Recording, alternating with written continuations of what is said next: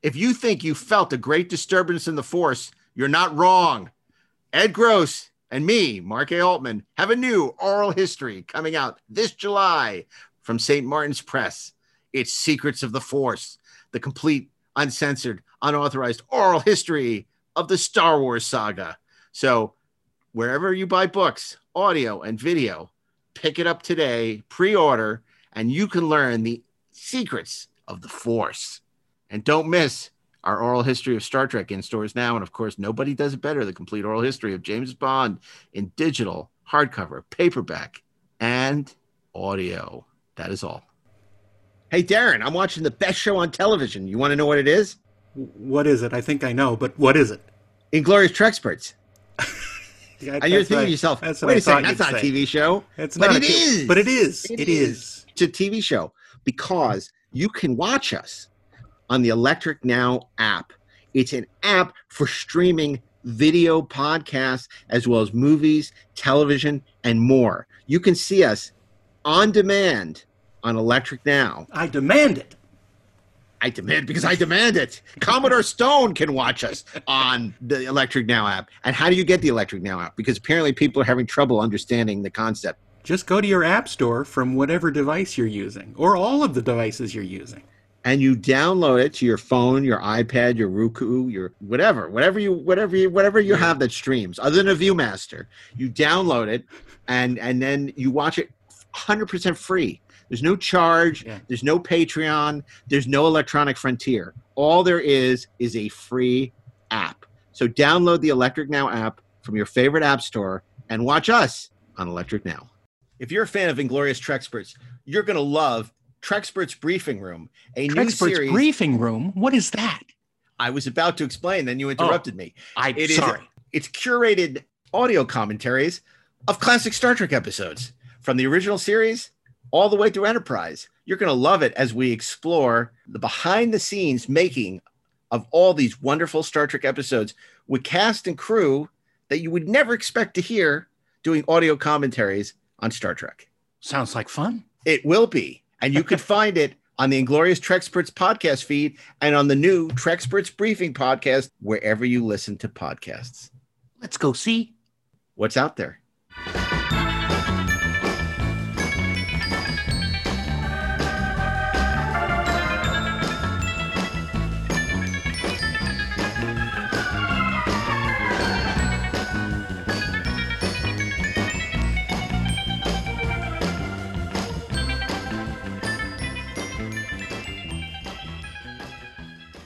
Hey, this is Mark A. Altman, And this is Daren Dochterman, and we are the Inglorious. Treksperts. And have we got a very special show for you today? Joining us is Adam Malin. Adam is the co CEO of Creation Entertainment, now celebrating the 50th anniversary of their conventions this year with his partner, Gary Berman. Uh, and they're uh, they're returning to Vegas this August with a new Star Trek blowout, the 55 year mission edition. Uh, yeah, it reminds me of the great sci-fi summits of of yore that we used to go to in Pasadena. They've been doing right. these conventions in Vegas for many years. They're back finally after um, being sidelined by this horrible uh, pandemic these this last year and a half, and uh, it's going to be exciting. And we have Adam here to tell us all about it, along with some really great, fun stories from the last 50 years, five decades of creation conventions. The power of creation. And now uh, a man from another science fiction universe, which is uh, uh, equally as miraculous. Uh, they've never even been together in public, and I'm delighted to present to you the father of Star Trek.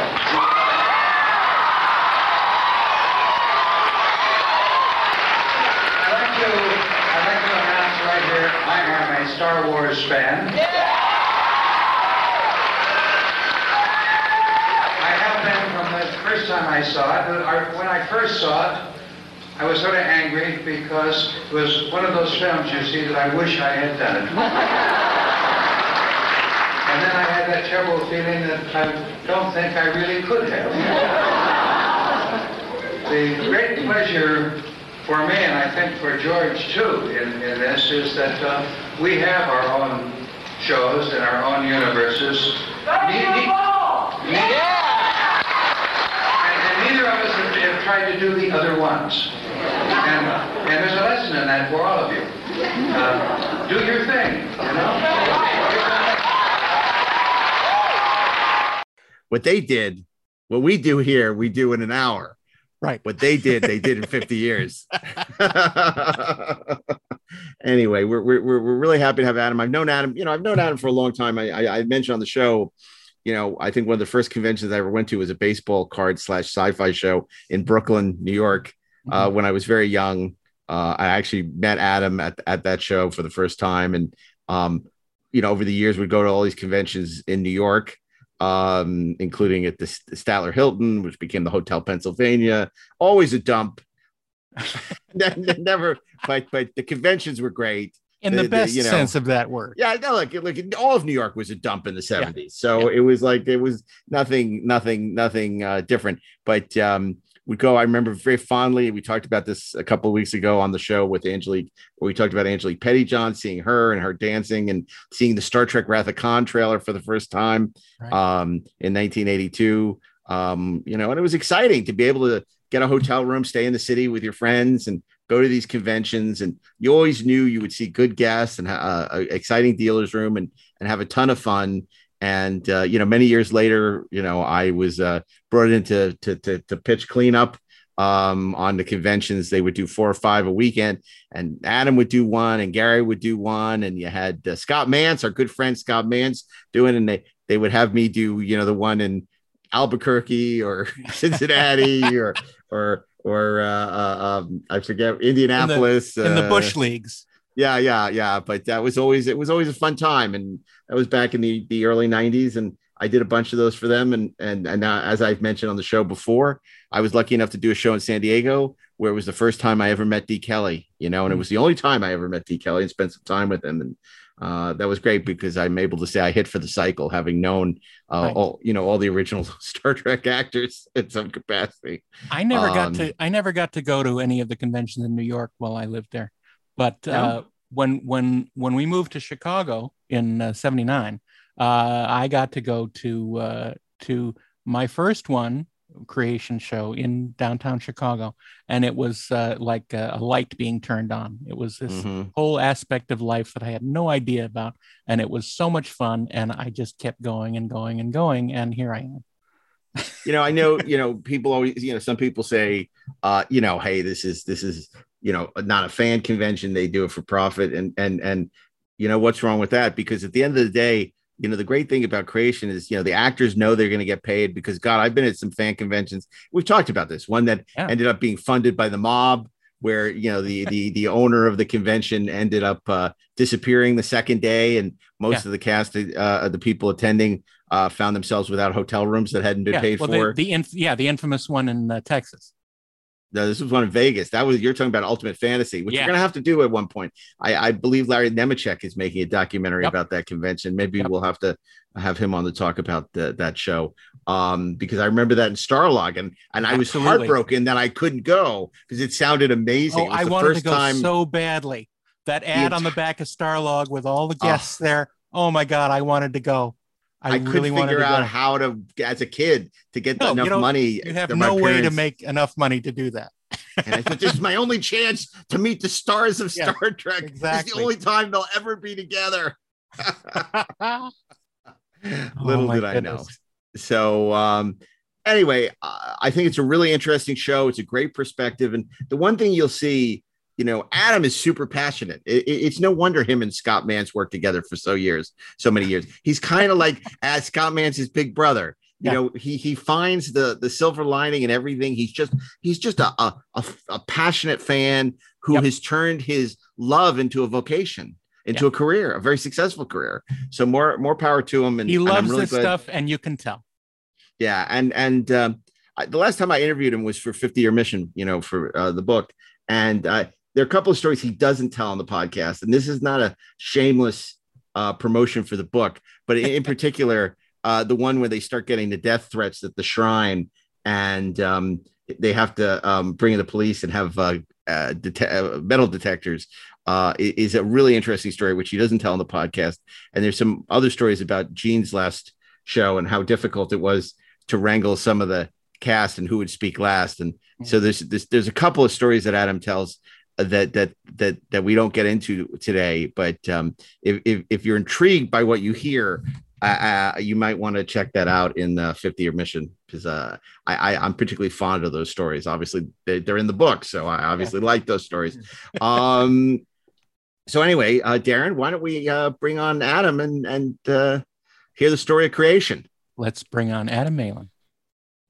And here we are with uh, Adam Malin. Adam, first of all, congratulations, 50 years this is the 50th anniversary of Creation Conventions. You and Gary have been doing this a long time, and you haven't lost your passion or your love for what you do. That's that's an amazing thing because I lost my passion uh, years ago. uh, and that's nonsense, Mark. You actually are very very fiery about the things that you believe in and or don't believe in. So enough of that. But uh, definitely, a 50 years is definitely a milestone for sure. I mean, you were 14 years old when you started Create. I mean, I know because I was going to the conventions and we've talked about this in Brooklyn at the Golden Gate Motor Inn. A lot of people were there for for for other reasons, other more sundry reasons. I was there to go to baseball card shows and pick up Star Trek stuff, and that's where I first met you as a a starstruck uh, young 10 uh, year old and said, "Wow, look at these young guys doing this Star Trek and all this." That's back when I cared about baseball too. So. Um, uh, tell us about how you first got into doing this because it's really a remarkable story. Plus, what I love about it is you were so young at the time that you know you couldn't even book the hotels yourself. Uh, I mean, it's really funny. I guess you can't take the New York out of us. Um, it's just you know in our DNA, and uh, you know it was a different era. Um, young people were uh, I think in under less risk at that time. And I think that my parents just felt more comfortable about letting me go out and, you know, do things like literally go into Manhattan myself.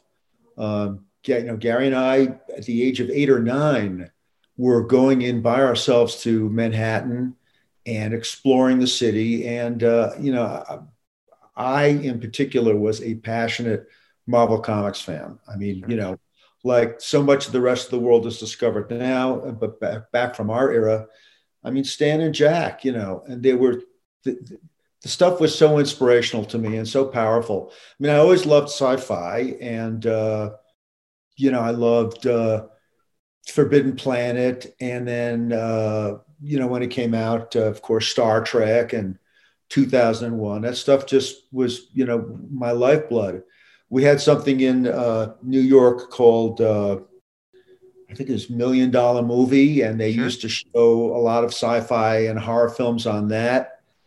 And uh, you know, Chiller Theater, and uh, there was Famous Monsters of Filmland, and so I mean, just I was like a fanboy from very young, but Marvel Comics in particular really just excited me.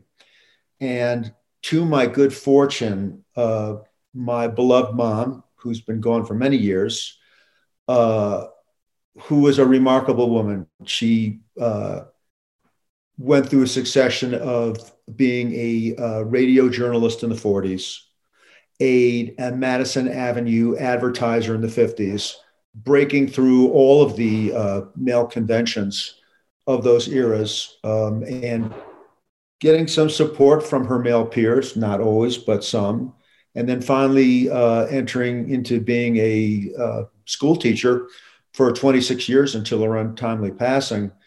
Uh, you know, my mom had degrees in uh, English Lit, uh, had done uh, her theses in Shakespeare, in Chaucer. So she she was a woman of the language, and she was very much an, a scholar and an academic.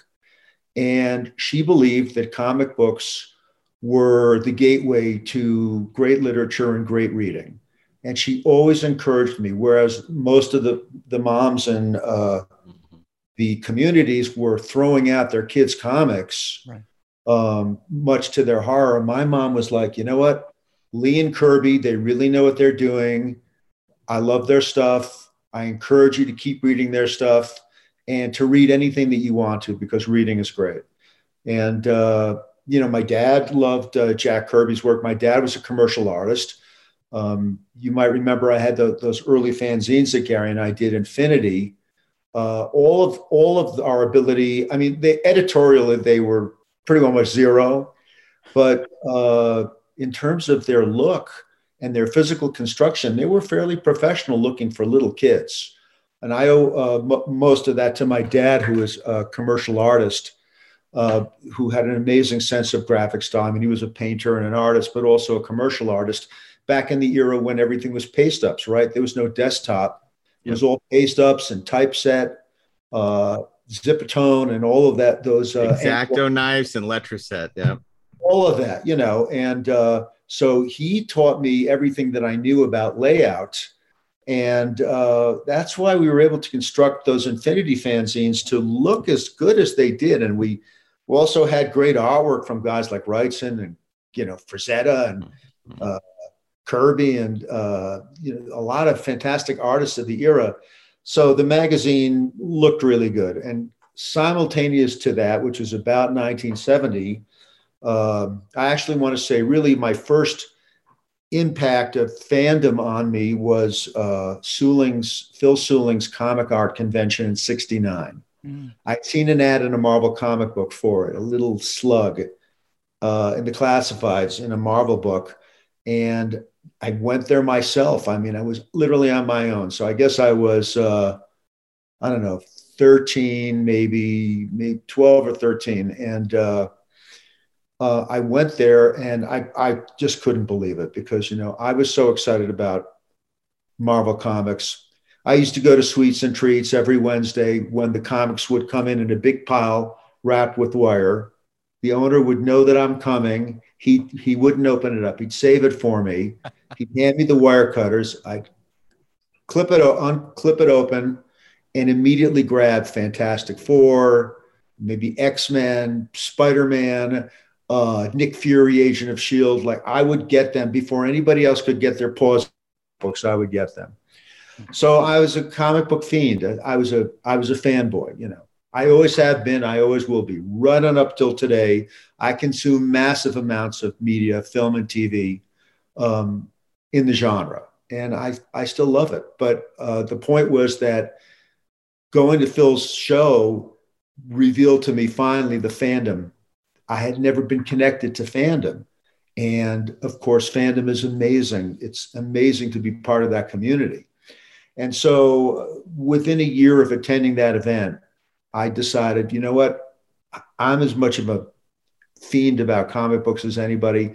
I want to do my own comic book convention. So it was not an original concept. It was inspired by Phil's comic art convention, but I was so, I don't know, precocious or whatever and uh, fearless that I just decided I wanted to do it myself.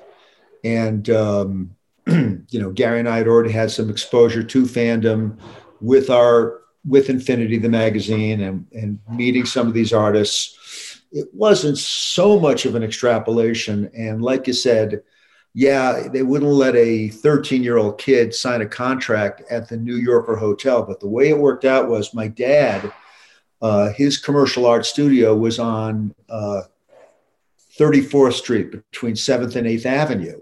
And the New Yorker hotel was right on the corner of that block. So my dad knew the New Yorker and he said, Well, why don't we go to the New Yorker and you can run your show there and I'll, I'll co sign your contract for you with the hotel. So we went in there and, uh, you know, the, the sales manager of the hotel was very nice, very supportive. He knew I had my dad with me. My dad co signed it. And uh, lo and behold, for a thousand bucks, I had the New York New Yorker hotels meeting space rented for a weekend. What what a blessing. What a blessing to have both of your parents not only supportive but enthusiastic about your passions. What a I wonderful thing. I mean, I couldn't say enough great things about my parents. They've always been uh, the most seminal, greatest inspirations in my life. And I am hugely blessed to have had the parents that I've had. And uh, of course, for years after, as we did our shows, they would be at the shows, they'd be up at registrations, let's say taking in the money or helping me and my dad with signage and the graphic look of the shows. So yeah, I mean that's everything comes if you're if you're as fortunate as I I am to have had the parents that I had, you can understand how they empowered me. Um, and indirectly, Gary, who is my neighbor, he lived like three doors down from me, and they loved Gary too. And his parents also, they really supported us kids. And uh, but what was unbelievable was the first guest that I had was a guy that I idolized, Jim Steranko. He was my first guest. Sure. And I mean, Steranko is like he is a legend. He's unique, even to this day. In fact, wait a second. For those of you listening, Adam has just uh, stood up and is now coming back to his desk. Oh wow! Oh, look at that. Um, years and years later, uh, my progressive rock band XNA, which was produced by uh, Billy Sherwood of Yes, mm-hmm. uh, came out with an album called Westernology, and I asked uh, Jim if I could use this amazing painting on the cover, which he let me. Nice. So this is the cover of XNA's second album, Westernology. Wow. And it just encapsulates all of the thrill and excitement that I get from everything that Steranko does. Yep. He is uh, he's a powerhouse. I put this down. So well, it's amazing you went from collecting uh, you know Agents of Shield, you know, in the Steranko era to to having him as your guest at uh, at oh your first God. conventions. It was so great. Now I didn't know how much of a character Steranko actually was. yeah, people don't. Uh, maybe some of your viewers, if they're not uh, familiar, uh, he is a uh, magician and a uh, a uh, kind of like a stunt guy and a, a sleight of hand guy, mm-hmm. and he's very much inspired by Houdini, and he he's out of control.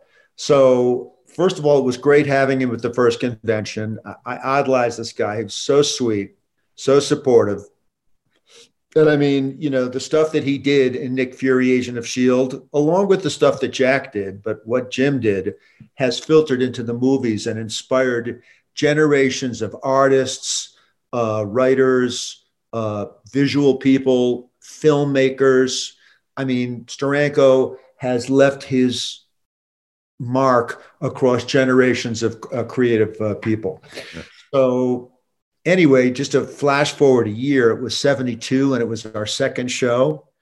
And uh, Steranko contacts me and he says, "So I see it's your your next show is coming up already. Congratulations! I see you're you're continuing to do them, and I'd love to come back." And I said, "I mean, Jim, I'd love to have you come back at the show. Is there anything that you like to do that might be a little different than what we did at the first show? And he says, Yes. This is what I want you to do, Adam. I want you to rent a helicopter. You're going to bring all of your attendees up onto the roof of the New Yorker Hotel. Okay. And then when they're all up on the roof, the helicopter is going to come over the roof. I will be dangling from the helicopter on a chain upside down in a straitjacket and at the appointed time, I will extra. You can lock me up in that straitjacket. I will extricate myself from that straitjacket, just like Harry Houdini, and then drop down onto the roof of the New Yorker Hotel to the applause and acclaim of your attendees. So, right, I'm like a 14 year old kid, right? So, uh, liability, Jeopardy, those kinds of things. You're 14, you, you don't know about the world like that. And by the way, I was flying by the seat of my pants for decades afterwards, not just as a kid, but you know, even now I still find the stupid stuff that I do or don't realize. But um, I said, Jim, that's great. We're going to do that. Okay.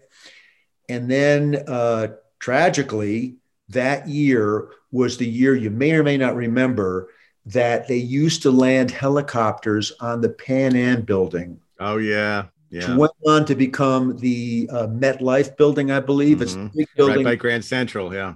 Like across is Grand Central. And a helicopter that was landing on that building, wind blew the helicopter off and it crashed right down there near Grand Central. Oof. Um, they you used to be able to land helicopters inside of Manhattan anywhere you wanted to on the top of a building. Then after that happened, they passed a law that you could no longer fly helicopters or land inside of Manhattan Island. You can land on the periphery of it, like on the East River, but you can't land on a building inside of Manhattan. And it was that. Unless you're Lois Lane working for the Daily Planet. I guess, you know, but uh, that derailed the plan to have Steranko land on the roof of the hotel and, and probably, uh, you know, uh, it's probably uh, saved my butt because uh, although knowing Steranko, he would have pulled it off, but it's a little wacky. But Yeah. that's sort of indicative of kind of like the, you know, when, when you're young, It's nothing that you don't think you can accomplish and you don't have any filters for uh, jeopardy. Right. So uh, it was crazy. But those early years really were a celebration of comic books, sci fi, but really comic books and comic book creators. Yeah. I mean, having Jack Kirby at the show, having Stan. Um, you know, of course, I didn't understand the dynamics with Stan and Jack and all of that. And I'm not about to go and analyze history. All I know is that those guys were incredible and having them and that that generation of comic book creators, uh, you know, guys like Bill Sienkiewicz, uh, Johnny Romita Sr., Johnny Romita Jr., uh, John Buscema, uh, Gene Colan. I mean, all of these, inc- you know, as well as the EC guys, guys like Wally Wood, Roy Krenkel, Al Williamson. It was, you know, Frazetta. It was unbelievable the guys that were coming to our show. Frazetta, he rents a hotel room, uh, like a floor down from our convention at the Statler Hilton Hotel. And he says, Adam, uh, invite your attendees to come down to my hotel room. I'm going to be offering some of my paintings for sale.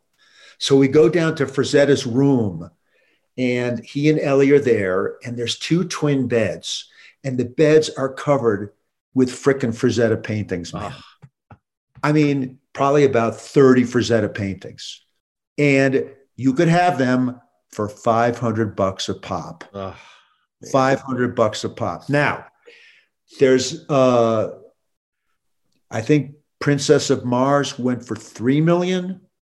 And there's one up at Heritage right now that they think is going to go for, uh, it's the one with the apes, which I think is going to go for maybe 2 million. I mean, you know, Frazetta's paintings are now worth millions. And he's arguably, arguably the greatest fantasy artist of all time, or certainly of this generation. Agreed. And uh, just imagine having Frazetta selling his paintings at your show. You know, uh, these are the kinds of early seminal experiences that we had that got us so excited. And I, I still feel that excitement today.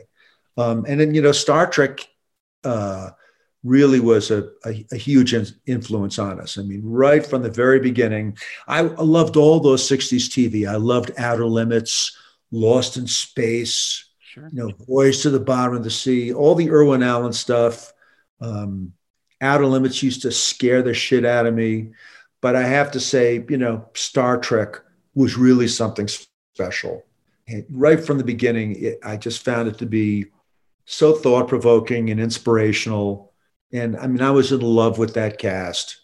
And uh, so when Creation ran our first comic show in 71, that was five years later from when the show, when Star Trek launched. That was sort of a dream that, you know, maybe someday we would get to work with, uh, you know, those guys or, you know, Leslie Nielsen from Forbidden Planet or, you know, do, do some of that stuff. And we, uh, you know, we were growing up, uh, uh, it was in high school, I guess, in 71. And I guess I want to say that I went to college in 74. So some of those early creation shows were when I was going through college. Uh, I but in '76, I know we ran our first media-oriented show. It was called Telefantasy, Hmm. and our good buddy uh, Doug Murray helped us out a lot. Um, you guys know Doug, I think he's a fantastic writer, and uh, a super fan, and uh, many was the great parties we had with Doug and his wife Pam at their home in Lindenhurst when they still lived there. We'd watch 16 millimeter prints of all the Harryhausen movies. Like I'm a huge Harryhausen fan, okay. and imagine how exciting then to finally have Ray Harryhausen come to your show and he's got a suitcase with him and he opens up the suitcase and he's got the he's got the maquettes and armatures from like Gwangi, yeah. uh, Medusa, you know, the skeleton guys from Jason the Argonauts. Forget about it. I mean, these are like incredible moments for us. They are actual movie stars in a suitcase. Oh, yeah. Although I mean, you know, Ymir from 20 million miles to Earth. I mean, they are movie stars. And Ray was so great. Uh, I guess three or four years ago, Guillermo del Toro had a museum exhibit at LACMA. I don't know if you guys saw it. Absolutely. Unbelievable. And there's that guy, he did, he had those life casts made. Did you see the one of Harryhausen with all his creations? Yeah. Yeah. Unbelievable. This is how we feel about these guys. We have so much love and reverence for these creative guys. Um, first, you know, b- back in the stop motion era, just so incredible. So having them at the convention, like we had Rick Baker back in the day when he was doing Incredible Melting Man. Yeah. And uh, I mean, you know, Rick went on to be so incredible. Just as a side note, about I want to say 10 or 15 years ago, uh, we were already in Glendale and it was time we wanted to move to a new office. And so the real estate agent said, Well, I've got this building. It's a little beat up, but it might be good for your company. So he takes us to the building. We walk through the door, and it's Mighty Joe Young's head. I knew immediately that was Rick Baker's Mighty Joe Young. It was Rick Baker's studio. They were moving out and we were we were offered the ability to uh, to move into that studio. But meanwhile, it was all beat up. It looked like Baker and his team had like blown stuff up in like one quarter. There were holes in the walls. Like, what the hell happened in here? Wouldn't but, surprise me a bit. LA is so small. You stumble over people all the time. But uh, I guess it's just my way of saying that we were destined to go into doing events about film and television sci-fi. I mean, yeah. those are those are seminal to our lives, and I love comic books as a medium. And I think that there's been great stuff down through the years that have come out of it.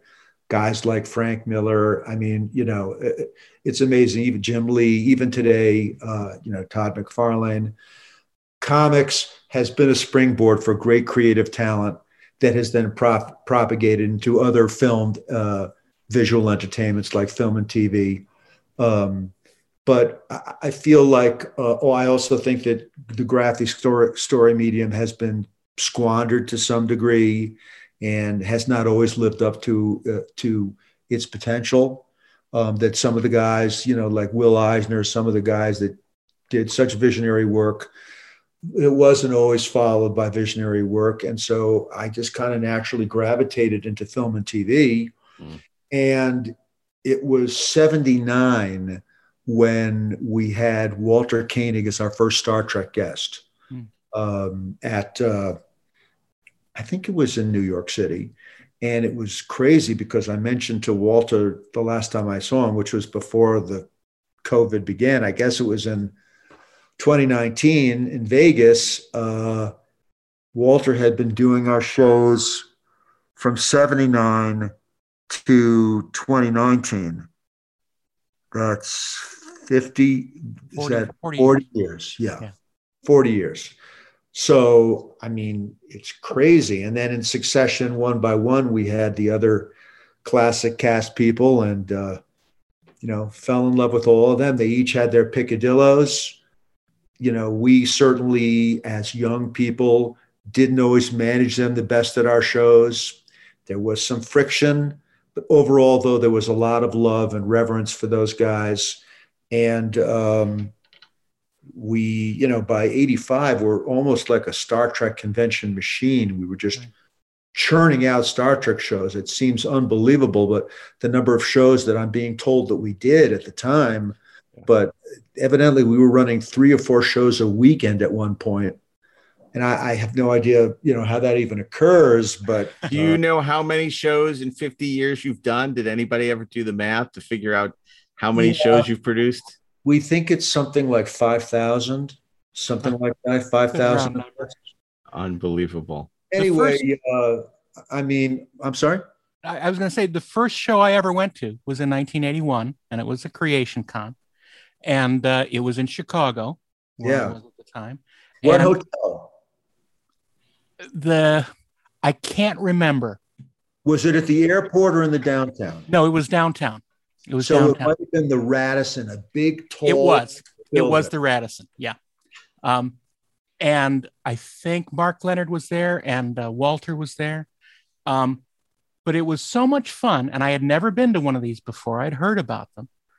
Uh, but what I noticed was that both you and Gary were so enthusiastic about everything happening there and your your enjoyment of this was really showing through and it was so much fun to see and it it brought such a it was a i felt like it was a, a home for me.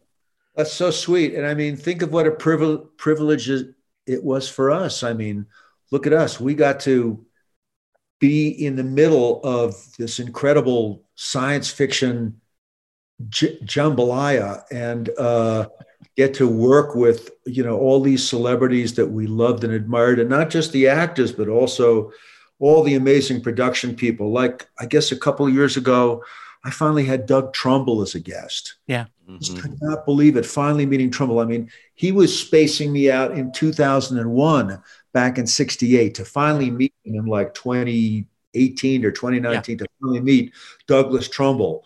It's so incredible. There's so many amazing craftspeople, the costume people. So down through the years, we've tried to, uh, especially when we're doing official events and we get some kind of production access, we try and have, you know, the prop makers, the special effects people, the costumers. Mm-hmm. We really try and get them involved in the shows. And, uh, you know, some of the official event uh, franchises that we've had a chance to work with, we've been very lucky, like on Stargate, we were able to do set visits up there at Bridge Studios, mm. um, get, pro, you know, incredible props and costumes from museums. Um, we were able to kind of duplicate that on Once Upon a Time. I mean, you know, to be able to visit the standing sets of a show and bring your attendees and then go through their production shops, uh, to be able to see, uh, you know, some of the amazing uh, props, hand props, or sets and, you know, costumes that these guys make up front and personal. I mean, it's, it's amazing. So, but but first and foremost, I think what is we've loved about the shows and what remains our our driving inspiration is is the community of all the fans that comes together. It's it's fandom. I mean, like right from when I first experienced it from the beginning, right on up until today, I'm so grateful to be part of the the, the fan genre community and uh, if you sort of think of conventions as sort of the original social network, right? Mm-hmm. Now, today, most social networks, they're digital, they're virtual, and they're great. And there are a lot of different ways of people getting together, but I don't think anything's going to ever replace, not even COVID is going to stop people getting together under one roof and just being excited, all being there, having this stuff in front of you, artwork and props and fans, you know, doing cosplay and uh, seeing your favorite uh, celebrity up on stage or getting their autograph, you know, or doing a photo with them. Nothing's ever going to replace that. So uh, that's that's what creation is all about: is get, bringing the communities together, having an incredible time with the celebrities that we admire, the production people, all these talented people, and then mixing them all, all in a stew with all the fans that love them. And so it never gets old. I mean, that's why we're still inspired by it 50 years on. But I have to say that COVID took a lot of wind out of our sails. We canceled or postponed more than 40 events. Yeah. And it's been a nightmare uh, navigating through that. And you know i'm the venue guy so i'm the one that had to move those shows get, the meeting space uh, you know extrapolating 18 months or two years into the future. And uh, thank god our attendees you know they get the opportunity to either get their money refunded when we postpone a date or they can keep their money with us as a credit towards the the new date we have averaged about a 90% retention rate mm, on the money that our attendees have given with us. So if that had not been the case, I'm pretty sure we would have gone out of business, you know, right in time for our 50th anniversary. Yeah. Right. But uh, it's been an amazing validation from our attendees and our customers that they've kept their money with us because, you know, they just want to wait until it's like me. We all are chomping at the bit to get back. I'm thinking that Vegas this year may be the first show back in uh, 18 months. Yeah. We're still looking at some shows in July, uh, but they're tenuous, but we're pretty sure that uh, the 55 year mission show in Vegas in August is going. It's going to happen. So, I mean, it's been two years since we've done a Star Trek based event yeah. uh, Vegas, and um, that's a huge absence. So I feel this uh, wellspring of intense desire for everybody to get back together and to, I mean, we kind of took it for granted, at, you know, even though we were having great times at the shows and there was a lot of high energy, I don't think we realized what a what a fantastic, blessed thing it is to gather like that. And now that COVID has taught us that lesson. Believe me, I'm going to be a lot more earnest in appreciating everything that we've got going on there, celebrating it, and redoubling our energy to just see that our attendees have the greatest fucking time that they possibly can.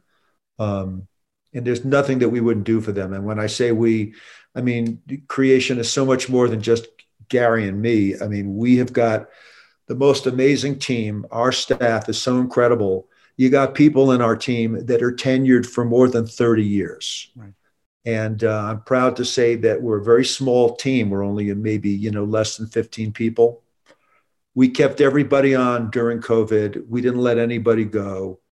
And uh, we were determined, Gary and I were determined, we, you know, the whole company was going to sink or swim together. Yeah. So we stayed together and there's like light at the end of the tunnel now. But I really admire the people that we've got um, that work on our team and everything that people think about creation. If they love our shows, it's really at this point more of a manifestation of the amazing team that works with us than Gary and me. We're sort of the le- legacy figureheads, and we do love and the shows and put our energy into them you know, in the ways that we can. But it's really creation's phenomenal uh, team uh, that that makes our show so special. And that I want to get. I'm sorry, Adam. I, I want to get to the to the big show in August because there's a lot to talk about. But before we get there, I do want to ask you. I mean, as somebody who's a huge fan of the genre and who's been able to sort of have his finger on the pulse of what's going to be popular, it's interesting to look at the eddies and currents of a lot of these shows. Like there was a while where we had a lot of Lost in Space guests. You know, Space 1999. You know, later on it was Heroes, Lost, and you know they come and they go. But there's one show that has remained consistent from when you started doing conventions to today, and that's Star Trek. And and and why do you think that is? And also talk about the eddies and currents because clearly, you know, Star Trek was hugely a huge thing for you in the 70s. And it through the the the the, the heyday of the movie series.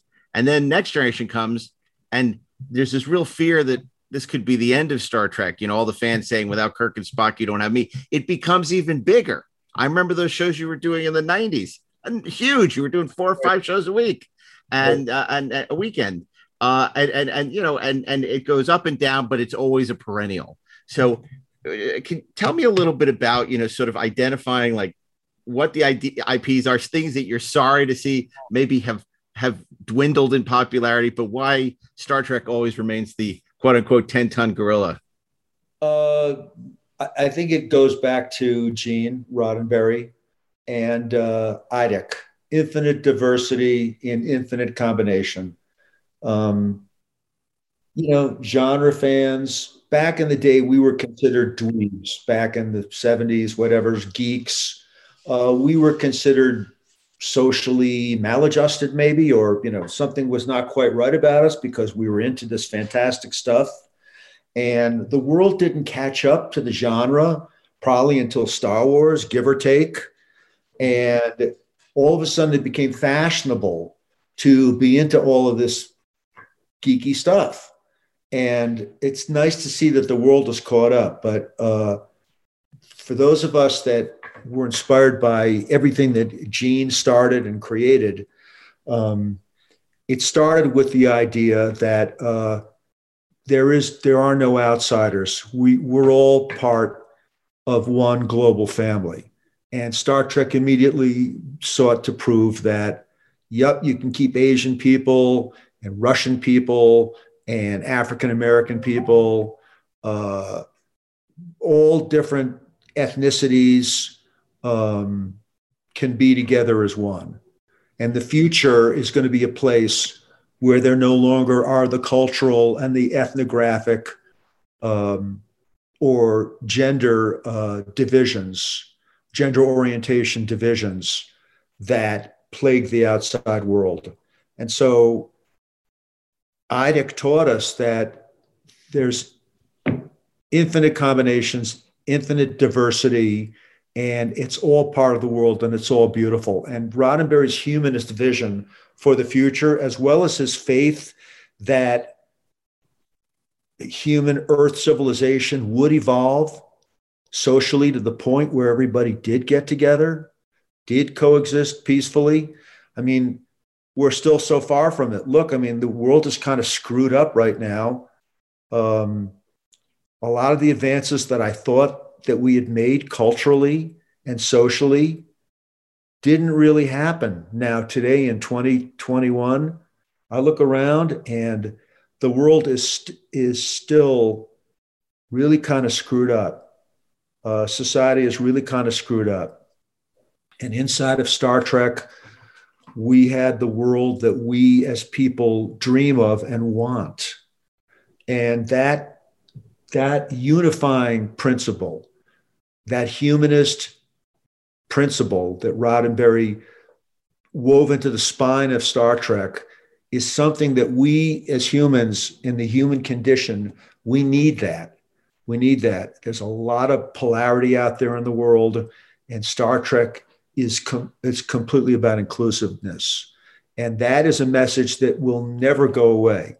Um, I think that sci-fi fans are dreamers and, and we're optimists overall and we we believe in a, in a better future because we think about the future you know that's part of what sci-fi is. And so um, it's very inspirational.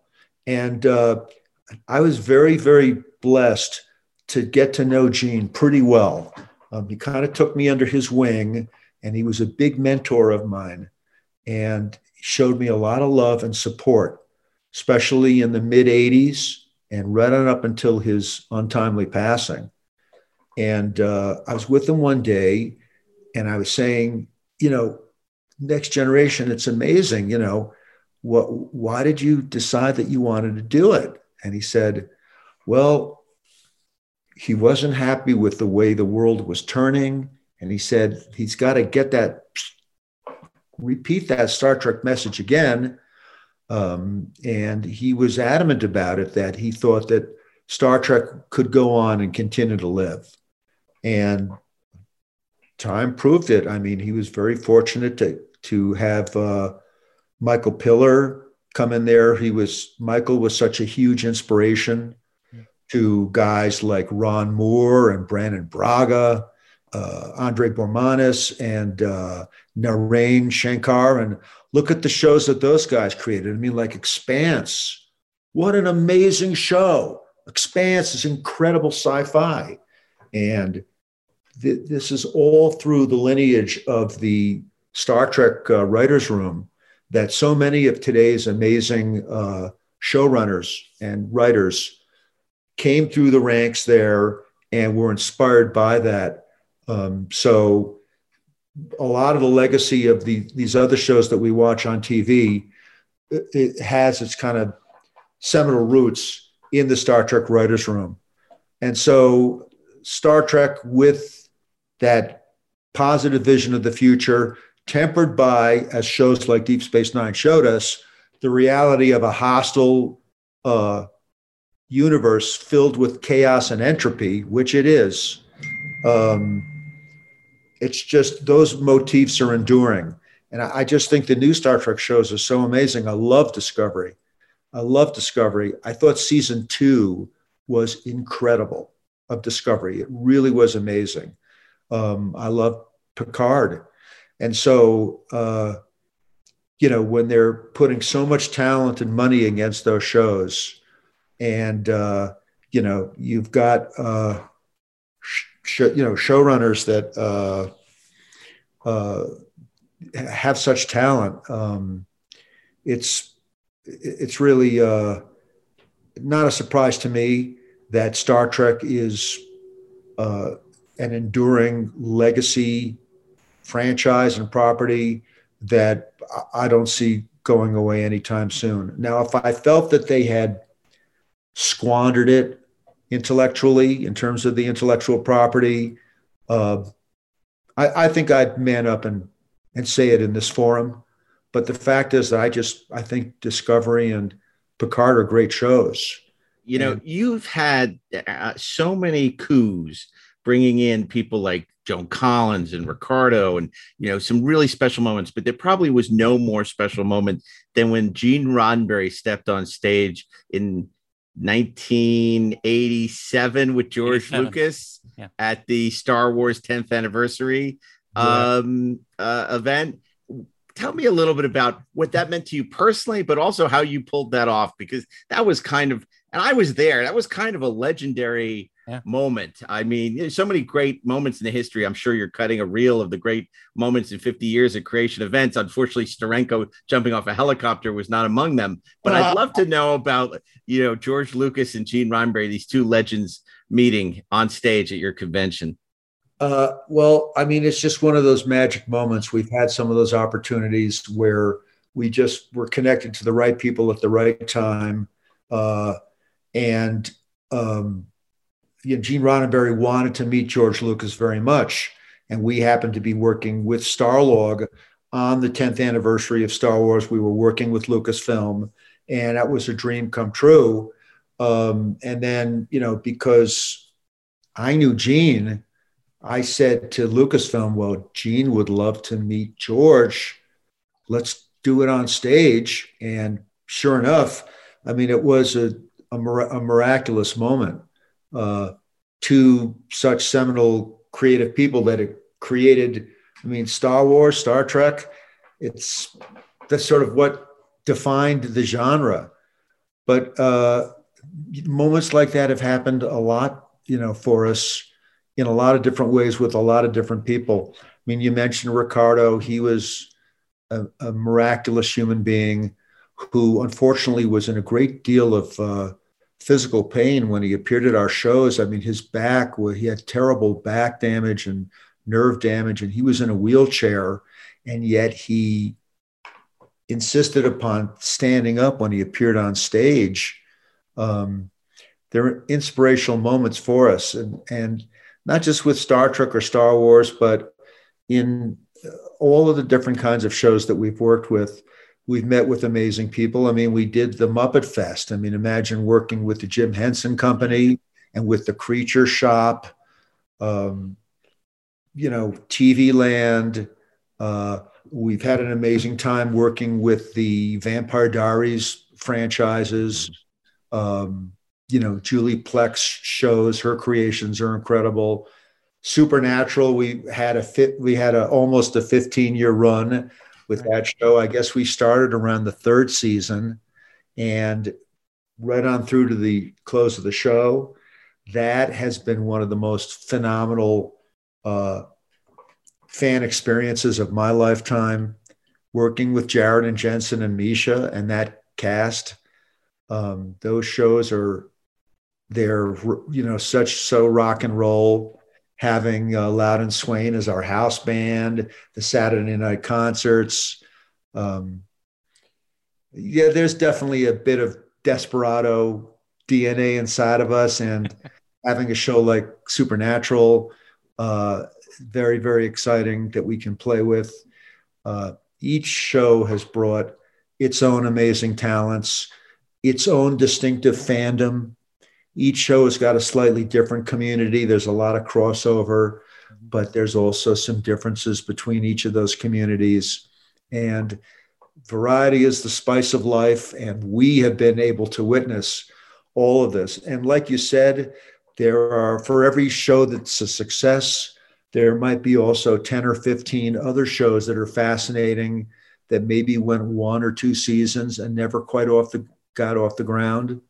Um, uh, I just want to say that uh, you have always been also on the pulse of things to come, and um, you know, again, for every property that's a success, there are quite a few that don't make it that were wonderful and deserved to be successful. And they never get the chance to live out their lifespan and do what they want to do.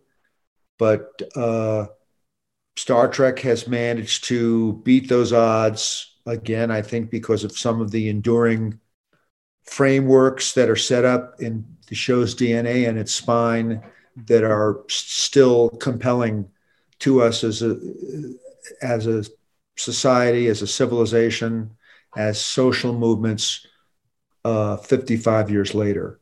So that's the long way of answering your question and saying I think Star Trek is not going anywhere anytime soon.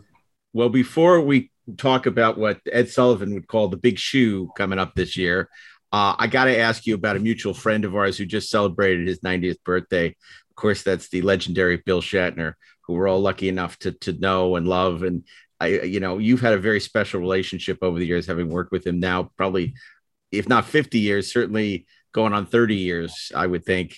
Um, tell us a little bit about working with with Bill and what he brings to the conventions, and you know what a special man he is. Well, I met Bill in '85 uh, through his fan club. Uh, they served as the initial interface by which we were able to have him come and appear at our shows. And so that would be 36 years ago. Did I get that right? Yeah. And uh, of course, you know, like every other human in the world, I hugely admired Bill as an actor, as an iconic character, uh, uh, uh, Kirk as an iconic character. Um, you know, just an inspiration. But getting to know Bill was certainly one of the highlights of my life. I mean, uh, he is a wonderful, gracious, uh, attending celebrity at our shows. People adore him. Uh, for many years, he and Leonard had a very, very special uh, chemistry that when they used to appear on stage, I've never seen anything like it. We did that 25 uh, year mission tour in 1991 and I'll never forget being a Long Island boy, uh, filling Nassau Coliseum. I mean, sure. 10,000 people there to see those guys. Even the Islanders can't do that. That's right. That's right. uh, most of the time. Uh, you know, that uh, is both iconic guys. Bill um, just inspired me so much that I went to work for him for about uh, 25 years on the Hollywood Charity Horse Show. Okay. I don't know how many people know that uh, Bill is a huge philanthropist, has given huge amounts of his time for charitable work. But the Hollywood Charity Horse Show, I think, was particularly a huge labor, uh, intensive work, and a labor of love. Um, we generated, we made about $4 million in uh, money for kids' charities in the LA area you know, over that 25 year stretch. And, you know, it was so much fun to get into that whole equestrian vibe with Bill. He'd be up there on the horses. I mean, I remember he used to have, we used to do wacky shows in the, uh, in the Los Angeles uh, uh, Equestrian Center in Burbank, Yep. in the Equidome.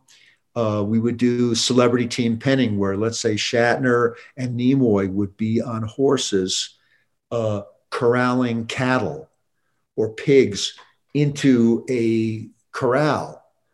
With their horses. I mean, it's the just a completely different kind of vibe. But this, these are sort of where I saw the human moments of Bill, um, and uh, I, I saw you know what a great guy he he was, and uh, it's it's been an honor to work with him for all those years, to share all the convention experiences with him, to share the experiences with Leonard, uh, God rest his soul. Um, uh, Bill and I piloted a couple of shows. We actually were did sell a movie once to uh, Epix, which was great. Get a Life, Right. um, and uh, you, Mark, uh, you made your mark with Bill as well. Uh, you, you know, your films were pretty amazing, and uh, I know you were as inspired by him as uh, as as I have been, and uh, fans, you know, around the world, if they wonder what Shatner is like as a as a real person inside and not the amazing bravura thing that we see on stage, he's just a loving, sweet guy, and uh, Yeah. been, Absolutely. it's been an honor to know him, and I know you feel the same way about him. Look, and speaking of lovely, sweet guys, you also had a very special relationship with Dee, who may have been one of the sweetest people who ever walked the planet. And that, I, that's got to be heartbreaking for you to see these people who you had, you know, and obviously Leonard, you know, clearly when he did his last show for you was very ill. Um, it's got to be hard. Uh, guys, um, uh, people passing away, mortality. We we we're dealing with it in our own lives. Uh, all the people that we know, and it's so sad as they pass away one by one. Uh, De Kelley was amazing guy. He and his wife Caroline, they were we loved them. Um, we did a we did a tribute for D in LA, and everybody came to it. You know, Shatner, Roddenberry, uh, Nimoy, they were all there, right? And they were all heaping amazing accolades on D, right? It was a real love fest, right? And so finally, at the end, it's D's turn to come out, and uh, it wasn't really like a roast because nobody was really roasting him. They were just, it was pretty much a love fest.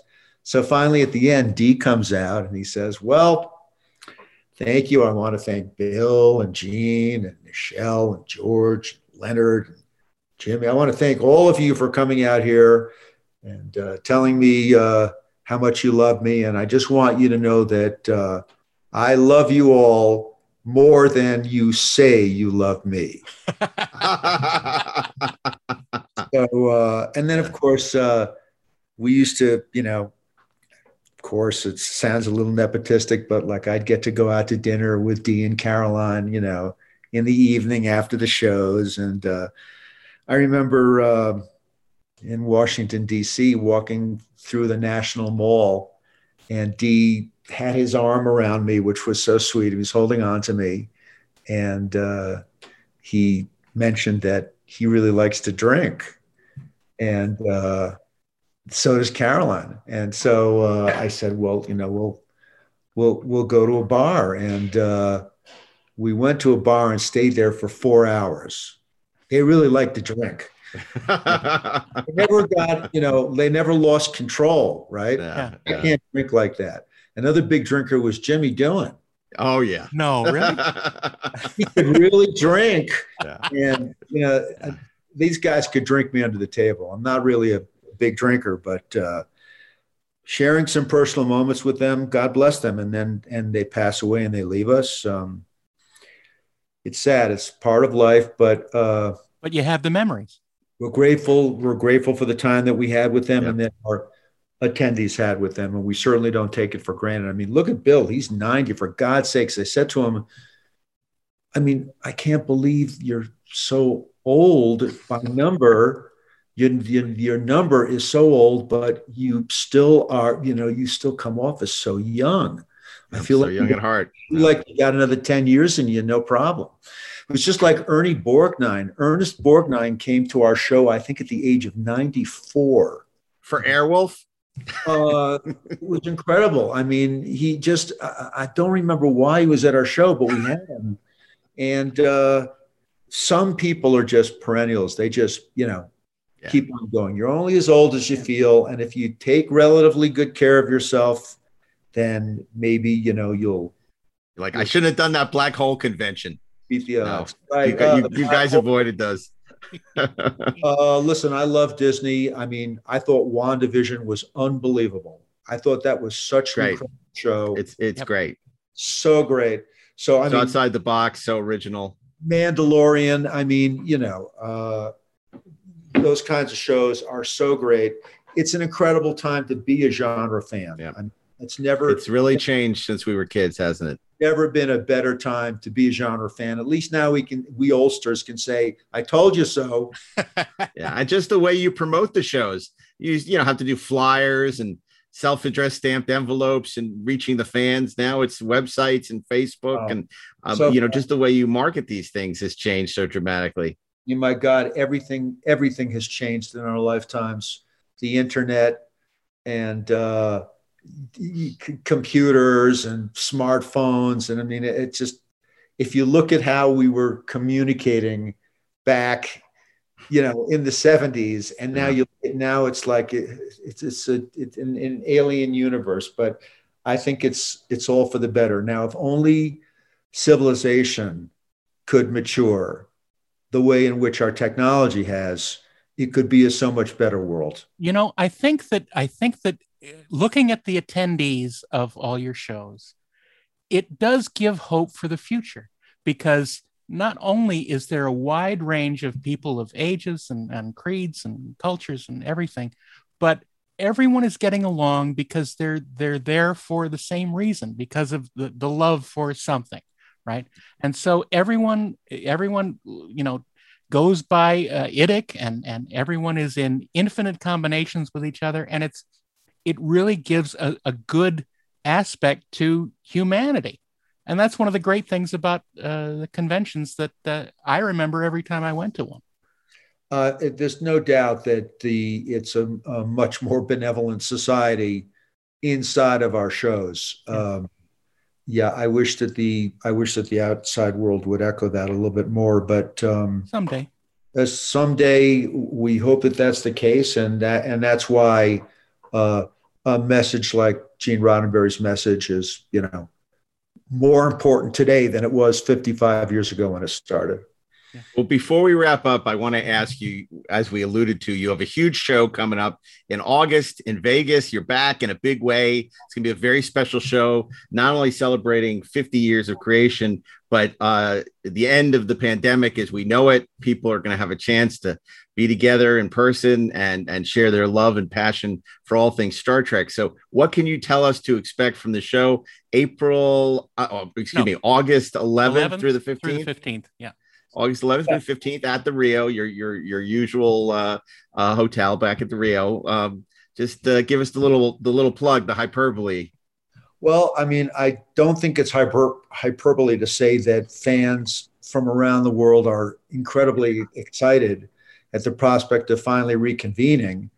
And um, I'm not going to comment on what the uh, procedures will be in the COVID uh, era. We're going to, at, at our own time and in pace with what's happening in uh, Nevada and Las Vegas currently, we'll let everybody know ahead of the show what those protocols are going to be. Right. But it's feeling like it's going to be pretty normal, actually.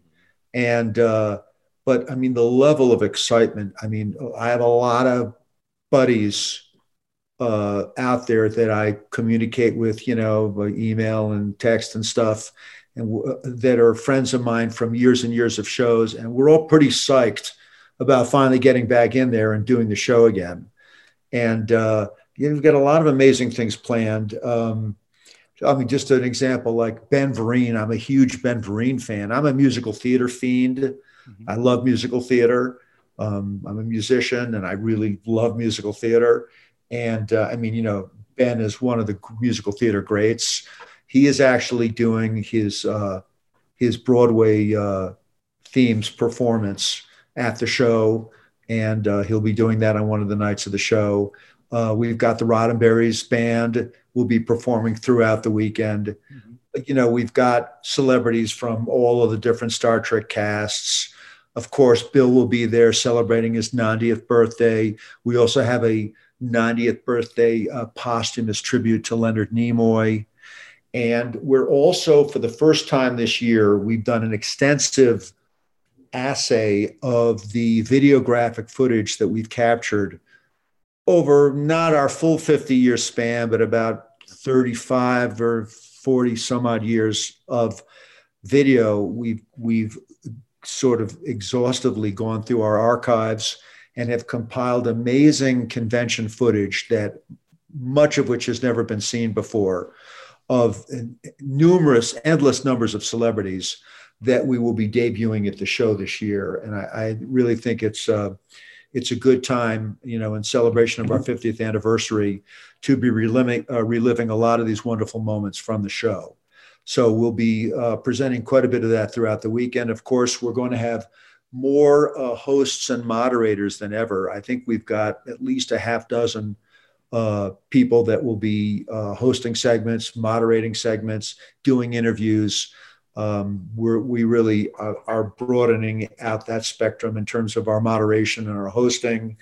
Um, we've got surprises that I want to talk about, but I think it's going to be uh, think it's going to be a remarkable show. Of course, we've got, I think, about 110, 115 celebrities already, and we're still adding more people. There's a massive science track that we'll be doing. Um, just, I think, a lot of things to satisfy both uh, new attendees and our perennials who have been with us. This is, I believe, this is the 20th anniversary of the show. And uh, so we, you know, have a lot of things that we need to cover and that we want to do to make it a very, very special occasion. Of course, people know already they can go to our, cre- our Creation ENT uh, website and they can see specifically who all the celebrities are. I don't need to kind of repeat what most people know already, but we've got a lineup of uh, talent and MGM uh, used to say more stars than we have in heaven. Well, you have more Star Trek stars than there are in heaven. They're all there. They're all represented. As many as are available. Uh, there are a few that are that have uh, conflicts that can't come for various reasons. Um, for instance, Picard is in production right now. At least that film's in the U.S. Yep. But um, Toronto. There are some there are some challenges with uh, Canada right now. Uh, yep people that lead to talent that leave Canada when they go back, they have to do a 14 quarantine. Yep. quarantine. So there are still some questions about some of our Toronto-based uh, Discovery people yeah. getting to the show. Um, that's uh, that's uh, some drama that's still unfolding. But to the best of our ability to get people into the show, we're going to have a full lineup and uh, intensive studies of on all the different series uh, a lot of uh, philosophical and social discourse. Of course, a lot of discourse on the uh, the storylines and uh, the things that made each series special. And again, you know, some surprises. I don't want to kind of give it all up right now, but I think it's going to be a very memorable show. And we are very, very grateful to finally get back out there and be with our wonderful Star Trek family. It's been a, a rough couple of years, and uh, the tribe is finally reconvening. So I'm very grateful for that. And we, uh, you know, on behalf of Gary and myself and the entire creation team, we can't wait to see everybody and and be there and have, experience it and have a wonderful time with uh, with everybody that's going to be coming. And I, I I'm so excited that you guys are going to be coming. You you gave away our the the, the surprise. You uh, we're we're very pleased to announce Please. Daren and Daren and myself will be uh, coming to celebrate the 50th anniversary with Adam and Gary and everyone. Uh, uh, happy to be leaving our houses. Um, to be be in Vegas with a lot of our, our friends and our listeners, and we'll be doing a very special and glorious Treksperts panel and with some very special surprise guests, which we will also reserve announcing until it gets closer. Or is, is it, it, August but, uh, yet? Not yet. but but we're we're thrilled to be there with you. It's it's uh you know, it's been a long time we've known each other, and and uh, you know, for a while I was even you know hosting some of your conventions back in the '90s when uh, you were doing four or five conventions a weekend, and uh, some I know that uh, if you if you can, I know that some of our attendees would also love to participate uh, in your podcast as well. So maybe you can leave a little room for some of the audience too. You know what I'm saying? I well, think I think we'll really be fun. trying some special stuff and do some um, maybe potentially some live stuff. We're talking to our, uh, we're seeing how we can set things up with the uh, the video feed to potentially stream some live uh, uh interviews. We'll see. We'll, you know, that's all to TBD. But the important thing is we're going to be there, happy to celebrate and support you in this great year for creation and this uh, milestone convention that uh, is sort of the the coming out party for everyone, leaving their houses, the pandemic hopefully winding down, all benefiting from uh, the rollout of the vaccine. Uh, thank you to everyone involved in that doctors, caregivers, President Joe Biden. Uh, I do have one last announcement to make. I don't know if we've actually made this. Uh, this might be a scoop for you guys. Nice. Creation has a 50th year anniversary coffee table book. Ooh. Oh, wow. Okay. Working on for two years. And sometime in 2021, for our 50th anniversary, we will release this book. And it has extensive, extensive photographic and archival material, as well as reflections from myself, Gary, the entire creation team, uh, a tumultuous, nostalgic, emotional look back at uh, 50 years of, uh, of, of, a business and a company and, and an opportunity for us as fans that we'll never forget and that we're so grateful to for for our uh, attendees, our community, our the celebrities that have attended our shows, our parents, our families.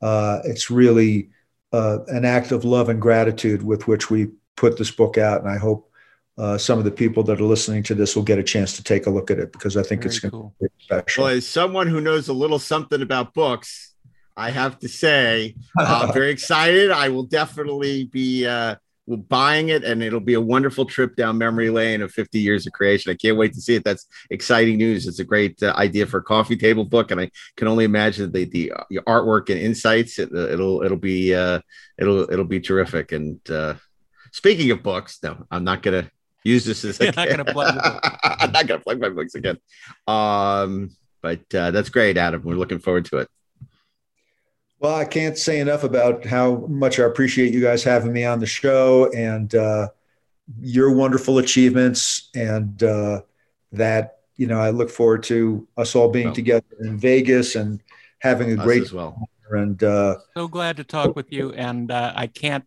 wait. Yeah. So we'll, uh, we'll, we'll see you in August. Absolutely, you guys. Thanks so much, and uh, look forward to having your podcast at, at the show as well. We just made a terrible mistake though. We should have all gone in the license for Star Trek uh, face masks uh, for the uh, beginning of the pandemic. We would have we would have made a mint. Anyway, um, all the best, and we'll see you in August. Thanks for the time, Adam. Great to see you. Thanks so much, Thanks, Adam. Okay. God bless. Take care. So there you have it, Adam Malin. I, I like that. The story of creation. That was our, our attempt to rewrite the Bible. Yeah, yeah. yeah. and then behold the burning bush. So let it be written. So let it be done. Um, I we didn't ask him about that. Where'd the name come from? Creation Entertainment.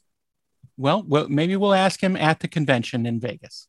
Yeah, that's right. You know, it's funny because uh, I met Scott Mantz because of Creation. He started as an accountant for them. Yeah, uh, that's how how I first met him when he was doing shows for them and working for creation a lot of a lot of people joe joe senna who was a friend of ours who sure. um uh uh does the a lot of the Mego uh, toys and has has, has a, a, big toy company now he he also worked for them for a long time as a graphic designer lovely guy um have i mentioned so. i can't wait for the convention well, oh yeah, oh, you buried the lead. That's right. Well, you've heard the big announcement. We made the big announcement. Daren, which you already knew was going to be there, you know, and you were excited to see him, is going to be now. joined by none other than me. I am going to come this year because of books. Because it's a very special year. It's the 50th anniversary. A lot of people have asked me. They said, "Are you going to go to the convention?" Uh, Comic Con isn't happening this year, and they were very gracious to invite uh, invite us uh, as the podcast to be there to to broadcast live, to do a panel, to be a part of the celebration, and uh, plug my books So um, how could I say no to that? They called they called Mark a stack of books with legs, a, a stack of books that you could buy, which is good. Because I'll also have the new book, Secrets of the Force, That's about right. the oral history of Star Wars coming out uh, this uh, July as well from St. Martin's Press. So uh, there'll be even more to plug, more more sci-fi oral history deliciousness.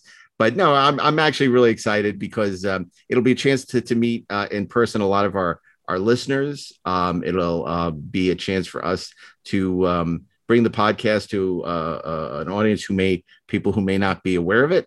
So we can get a whole bunch more one stars uh, um, from listeners who hear me bashing Trump.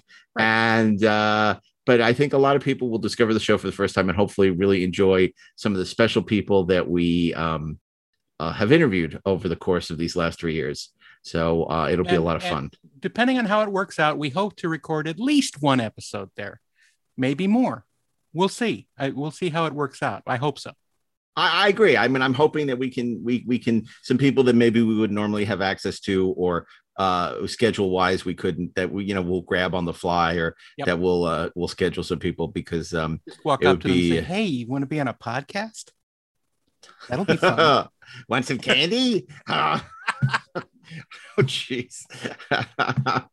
But um I, it's going to be a lot of fun and i'm looking forward to, to to to meeting a lot of you. Few i'm not but most mostly i'm looking forward to a lot of meeting a lot of you. And um you know as i said if you you see us in the bar um at you know at the end of the convention Which you um, will. which you will. Uh, definitely go up to Daren and introduce yourself because he'll be happy to meet you. Um so what? Why are you shaking your head You're a it's funny true. guy. that's true. I'm just calling it like it is. Um, no, I if you're a listener to this podcast, I am going to be happy to meet you. Uh, if you're a fan of Or- Inglorious Treksperts, I'm I'm or he I'm will del- get I'll a be, talking to. you know, and uh, no, we, we look, we love Be doing well the show, and it's going to be it's going to be a ton of fun, and and and I think we've talked about this, just the fact that, you know, look, um, to have the opportunity to be doing something to you know after having been you know i would say cooped up but i don't mean that in a pejorative way. Obviously we were doing the right thing the medical the cdc um it was necessary but it'll be nice to sort of be around other people and celebrating this thing. and, and and celebrating uh, uh the shows we we love and not celebrating the ones we don't um so it'll be it'll be really a delight It'll be great. it You'll will see. be. Thank you. So will you. and we'll have some Italian because you love Italian. Sure. I'm just heartbroken that Red Square is out of business. Me too. We're gonna have to find some new new haunts. We'll find something. The the rest the restaurant at the uh, at the top of the uh, Rio is pretty good. I actually took Doug Trumbull there. The there Voodoo uh, Lounge. when he was when he was there. No, no, no, not the Voodoo Lounge, the steakhouse up at the Do top. you remember that's where um uh the after party after Rob Burnett got married I uh was and everybody was still in costume That's right. from that crazy, crazy wedding. That was a long time ago. I'm sure they've forgotten about that. Oh, I'll never forget. Being the merciless. anyway stop it okay anyway on that note i think it's time we get the hell out of here this is a long one so um i want to re- re- you know remind you that uh, you can listen to inglorious Treksperts every friday wherever you listen to podcasts. You can watch us on video on the electric now streaming app which is available um, by uh, downloading from your favorite app store or on roku stir tv or um, sling tv a lot of options for watching us on the electric now channel. Um, also, you can listen to our sister podcast, The Great 430 Movie, where we curate fantasy theme weeks of uh, classic films, uh, as well as the best movies never made with Steve Scarlatta and Josh Miller. And of course, our new Star Trek podcast, The Great Treksperts Briefing Room, where we curate audio commentaries of significant Star Trek episodes with writers, producers, stars, and celebrity fans. So um, we hope you'll join us at the Treksperts Briefing Room now, Treksperts Briefing Room, we occasionally will drop an episode on the Inglorious Trek uh, feed, but it is its own podcast. So it's if all you want up now. It's its own podcast feed. if you if you want to make sure you don't miss an episode of Treksperts Briefing Room, make sure you subscribe to Treksperts Briefing Room wherever you listen to podcasts. And that is not available on video; it's only an audio podcast. And um, of course, uh, we wouldn't be able to do the show without our amazing creative team, uh, the fabulous Bill Ritter, our sound engineer, Mark Rivera, um, our associate sound engineer, uh, Dylan Middlebrook, uh, who is the producer of the video segments, and of course, our producers, associate producers, uh, Zach Raggett and Peter Holmstrom, and producer Natalie Miscali. It takes a village. This is a massive undertaking to do the show. It sounds like two guys just bullshitting around a microphone, but You'd it actually is a no, massive a undertaking. Um, and we want to thank our guest, Adam Malin, for joining us um, to talk about uh, 50 years of creation. And we're looking forward to that coffee table book. That'll be fun. So uh, anyway, Daren, this is this was great. And uh. I'm looking forward to doing it again next uh, next Friday. So the last thing there is to say is keep on trekking and gloriously, of course,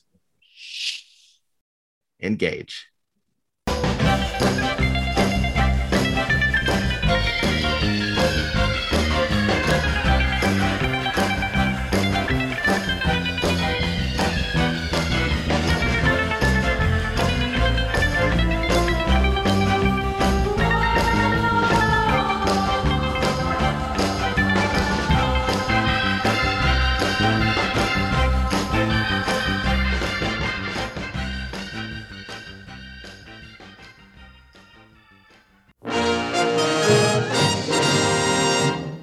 This show was produced by Dean Devlin and Mark A. Altman and is an Electric Surge Network production.